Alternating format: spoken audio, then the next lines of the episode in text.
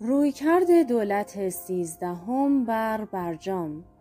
برنامه جامع اقدام مشترک از مسائل بسیار مهم در طول شش سال گذشته بوده است. با توجه به شرایطی که طرف غربی برای برجام رقم زد، مسئله تغییر دولت در ایران و سیاست دولت جدید مسئله بسیار مهم و تعیین کننده در آینده این توافقنامه می باشد.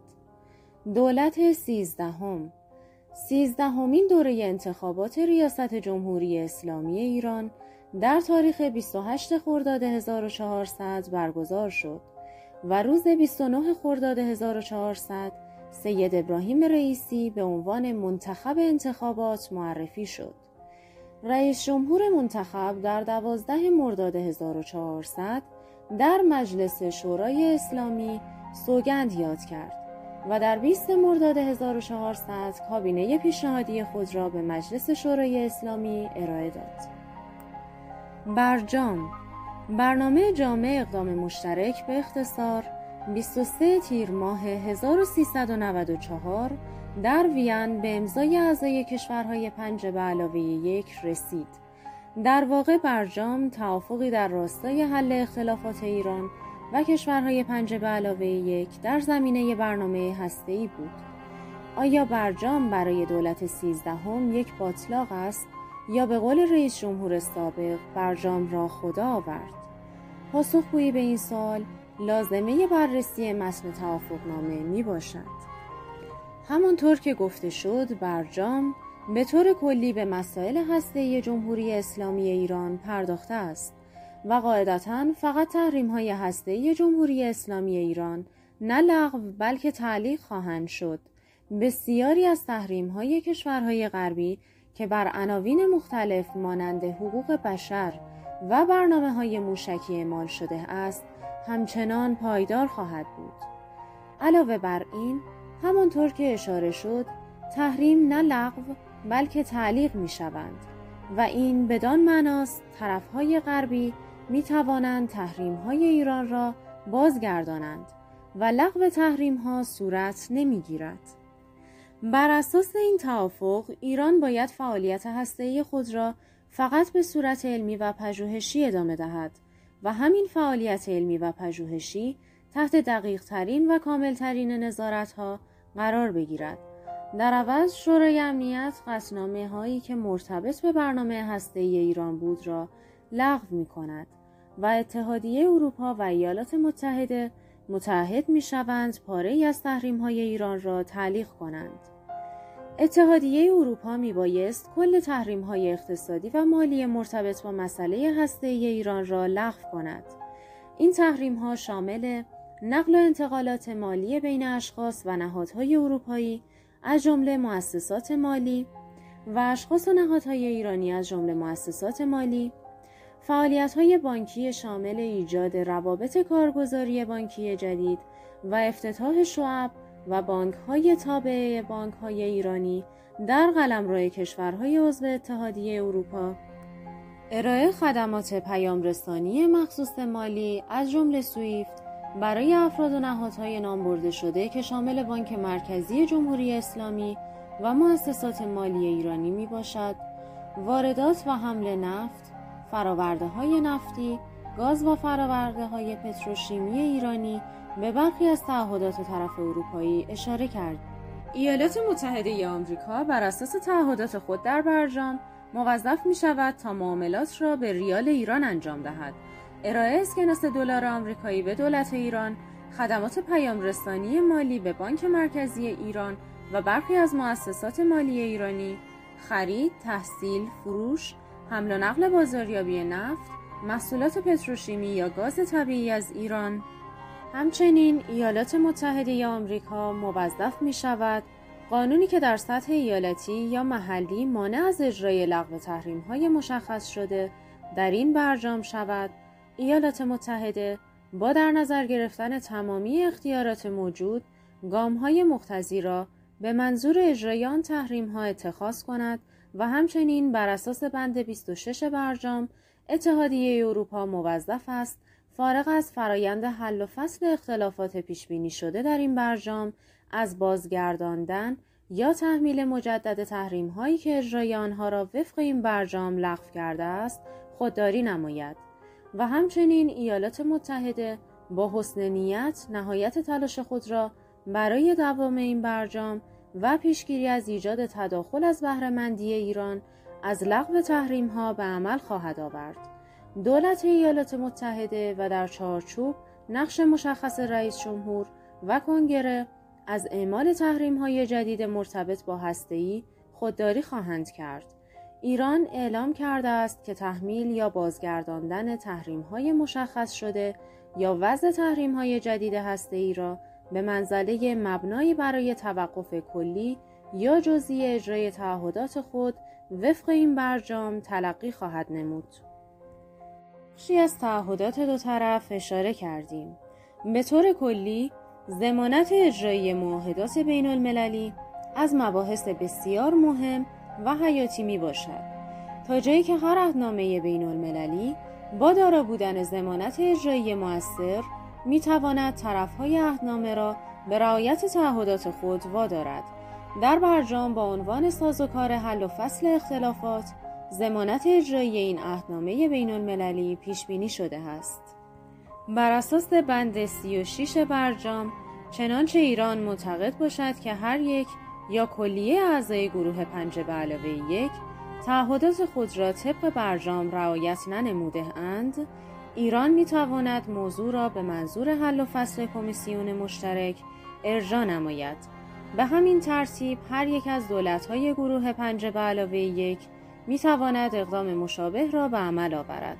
کمیسیون مشترک پانزده روز زمان خواهد داشت تا موضوع را فیصله دهد، مگر اینکه این زمان با اجماع تمدید شود.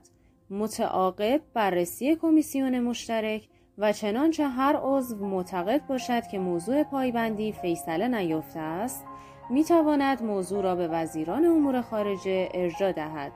وزیران پانزده روز فرصت خواهند داشت تا موضوع را فیصله بدهند، مگر اینکه این زمان با اجماع تمدید شود. پس از بررسی کمیسیون مشترک به موازات بررسی در سطح وزیران، عضو شاکی یا عضوی که اجرای تکالیفش زیر سوال بوده است، میتواند درخواست نماید که موضوع توسط یک هیئت مشترکی که متشکل از سه عضو خواهد بود، بررسی شود. هیئت مشورتی میبایست نظریه غیر الزام آوری را در خصوص موضوع پایبندی ظرف پانزده روز ارائه نماید. چنانچه متعاقب این فرایند سی روزه موضوع فیصله نیابد، کمیسیون مشترک در کمتر از پنج روز نظریه هیئت مشورتی را با هدف فیصله موضوع بررسی خواهد کرد. چنانچه موضوع کماکان به نحو مورد رضایت شاکی فیصله نیافته باشد و چنانچه طرف شاکی معتقد باشد که موضوع مصداق عدم پایبندی اساسی می باشد، آنگاه آن طرف می تواند موضوع فیصله نیافته را به عنوان مبنای توافق کلی و یا جزئی اجرای تعهداتش وفق برجام قلمداد کرده و یا به شورای امنیت سازمان ملل متحد ابلاغ نماید که معتقد است موضوع مصداق عدم پایبندی اساسی به شمار می آید. همچنین بر اساس بند سی و هفت برجام، شورای امنیت سازمان ملل متحد می بایست منطبق با رویه های خود در خصوص قطعنامه برای تداوم لغو تحریم ها رأی گیری نماید. چنانچه قطعنامه فوق ذکر ظرف سی روز از تاریخ ابلاغ به تصویب نرسد، آنگاه مفاد قطعنامه های سابق شورای امنیت مجدداً اعمال خواهند شد، مگر اینکه شورای امنیت سازمان ملل متحد به نحو دیگری تصمیم بگیرد. آنچه از این دو اصل در برجام برمیآید به نظر می‌رسد تصمیم گیرنده نهایی برای حل اختلافات در برجام شورای امنیت سازمان ملل متحد میباشد و عضوی از برجام که اعتقاد دارد عدم پایبندی یکی از اعضا وجود دارد، موضوع را به شورای امنیت سازمان ملل ارجاع می دهد. سازوکار حل اختلاف در برجام ضمانت اجرایی برای طرف پنج به علاوه یک ندارد. در واقع تنها ضمانت اجرایی آنها این است که ایران به شرایط قبل از برجام باز می گردد. و این مسئله ضمانتی برای اجرای تعهدات طرف پنجه به علاوه یک نمی باشد، در حالی که ضمانت اجرایی برای اقدامات جمهوری اسلامی ایران بازگشت تمامی قطعنامه‌ها و تحریم‌های طرف غربی می باشد، در واقع به نوعی نقض برجام فقط برای یک طرف از موافقتنامه یعنی ایران هزینه در پی خواهد داشت و طرف دیگر متحمل هزینه‌ای نخواهد شد. در متن برجام به صراحت اشاره شده است که شورای امنیت برای ادامه لغو تحریم‌ها رأیگیری خواهد کرد و اگر شورای امنیت در سی روز تصمیمی اتخاذ نکند، قطعنامه‌های قبلی سازمان ملل متحد علیه جمهوری اسلامی ایران باز خواهد گشت. اگر شورای امنیت تصمیمی بگیرد، اگر یکی از اعضای دائم شورای امنیت سازمان ملل با آن تصمیم مخالفت کند، قطعنامه‌های قبلی شورای امنیت سازمان ملل متحد بر علیه جمهوری اسلامی ایران وضع خواهد شد. این موضوع نشان می‌دهد جمهوری اسلامی ایران هیچ راهی برای وادار کردن طرف مقابل به اجرای تعهدات ندارد.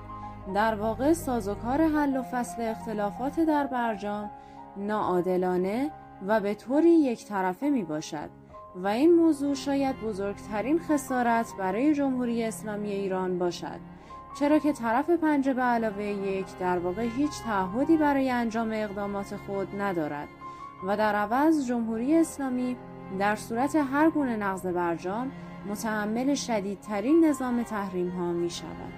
مسئله دیگر اجرایی برجام توسط طرف غربی و بلخص طرف آمریکایی می باشد. مسئله اساسی که باید به آن توجه شود این است که برجام در کنگره آمریکا تصویب نشد و همین موضوع باعث شد دونالد ترامپ به راحتی از توافق هسته‌ای با ایران خارج شود و ایالات متحده آمریکا برای این عهدشکنی و خروج یک طرفه از برجام هیچ هزینه ای را متحمل نشود. به نوعی ماندگاری هر توافقی با ایالات متحده موافقت کنگره ایالات متحده آمریکا با آن توافق می باشد، چرا که با تغییر رئیس جمهور ایالات متحده خارج شدن از هر عهدنامه‌ای به سادگی انجام پذیر می باشد.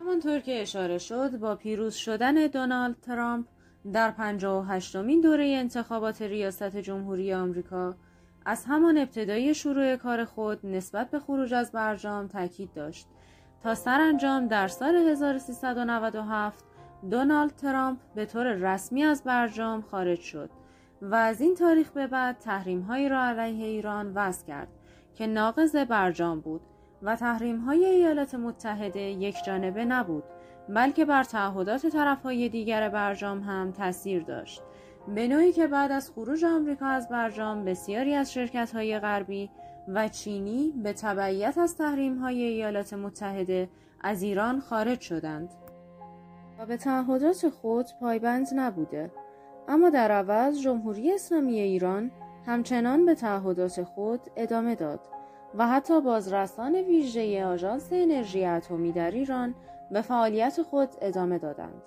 شاید بتوان دلیل پایبندی ایران به تعهدات خود را بر اساس متن برجام دانست، به این دلیل که اگر ایران از برجام خارج میشد، به همان دلیل سازوکار ناعادلانه حل و فصل اختلافات در برجام تمامی قطعنامه‌های قبلی علیه جمهوری اسلامی بار دیگر وضع میشد و قاعدتاً جمهوری اسلامی ایران راهی به جز انجام تعهدات خود نداشت. البته ایران بعد از گذشت یک سال از خروج ایالات متحده ای آمریکا از برجام برخی از تعهدات خود را کاهش داد.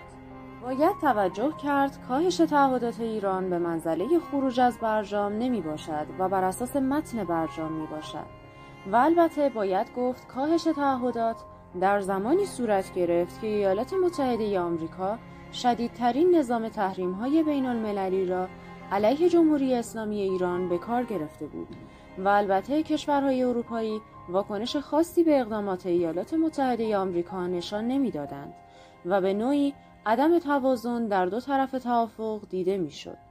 یک طرف جمهوری اسلامی ایران که در برجام مانده بود و طرف دیگر پنجه به علاوه یک که به تعهدات خود عمل نمی‌کرد. این عدم توازن در دو طرف توافق به خوبی ضمانت اجرای ناعادلانه برجام در توافق را نشان می‌دهد. در دولت دونالد ترامپ هفتصد تحریم جدید بر علیه ایران وضع شد که این تحریم‌ها نقص کننده برجام بودند. با انتخاب شدن جو بایدن در انتخابات سیزده آبان نود و نه، معماران برجام یعنی جو بایدن که در زمان انعقاد برجام معاون باراک اوباما بود، به مقام ریاست جمهوری ایالات متحده آمریکا رسید. بایدن در تشکیل دولت خود از بسیاری از مقاماتی استفاده کرد که به طور مستقیم یا غیر مستقیم در شکلگیری برجام نقش داشتند. افرادی مانند آنتونی بلینکن، وندی شرمن، راب مالی، جیک سالیوان و غیره از افرادی بودند که در شکلگیری برجام نقش داشتند و در دولت بایدن هریس هم در وزارت امور خارجه ایالات متحده آمریکا مشغول فعالیت هستند. دولت بایدن هریس در یکم بهمن هزار و سیصد و نود و نه آغاز به کار کرد. با توجه به سخنان بایدن قبل از روی کار آمدن، انتظار می‌رفت دولت او به برجام بازگردد. او در یادداشتی در مجله فارین پالیسی تاکید کرد در صورت رئیس جمهور شدن به توافق هسته‌ای باز می‌گردد. اما امروز بعد از گذشت پنج ماه از روی کار آمدن جو بایدن، وضعیت تحریم‌های علیه ایران و بازگشت ایالات متحده آمریکا به برجام با زمان دونالد ترامپ تفاوتی نکرده است. به نظر می‌رسد دولت بایدن هریس با وضعیت موجود مشکلی ندارد و ادامه این وضعیت برای گرفتن امتیازات بیشتر از جمهوری اسلامی ایران برای ایالات متحده آمریکا مطلوب می‌باشد. و به نظر می‌رسد جمهوری اسلامی ایران هم در وضعیتی پیچیده گرفتار شده است، به این دلیل که نمی‌تواند از برجام خارج شود و ماندن در برجام و ادامه وضعیت فعلی برای جمهوری اسلامی ایران سودی در بر ندارد. با اتمام دولت دوازدهم و روی کار آمدن دولت سیزدهم در ایران، نگرش به برجام و مسائل سیاست خارجی تغییر می‌کند. اما یک موافقتنامه بین‌المللی مانند برجام منوط به تغییرات داخلی و قوانین داخلی کشورها نیست. به نوعی برجام میراث دولت یازدهم و دوازدهم برای دولت سیزدهم می باشد. وزیر پیشنهادی سید ابراهیم رئیسی برای وزارت امور خارجه حسین امیرعبداللهیان می باشد. امیرعبداللهیان دانش آموخته روابط بین الملل از دانشکده حقوق و علوم سیاسی دانشگاه تهران می باشد. از مهمترین سوابق او می توان به معاون وزیر امور خارجه در دوره علی اکبر صالحی و معاون سیاسی محمد جواد ظریف اشاره کرد.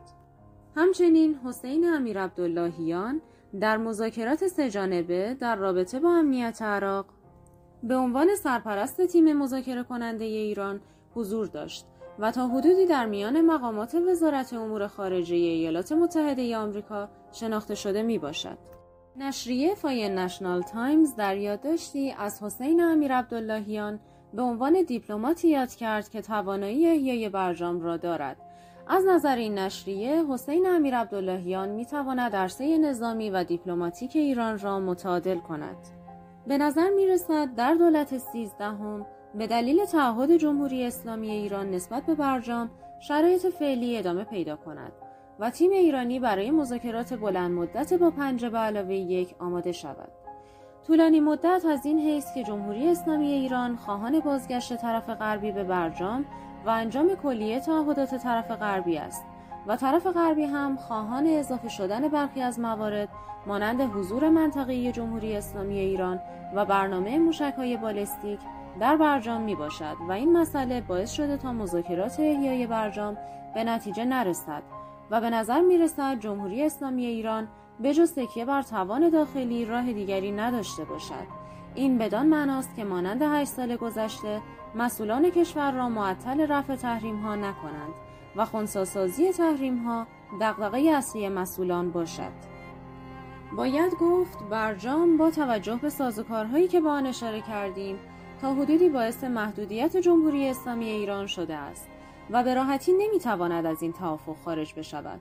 از طرفی هم طرف غربی از وضعیت موجود رضایت دارد و به نظر میرسد دولت سیزدهم راهی به جز ادامه مسیر فعلی ندارد.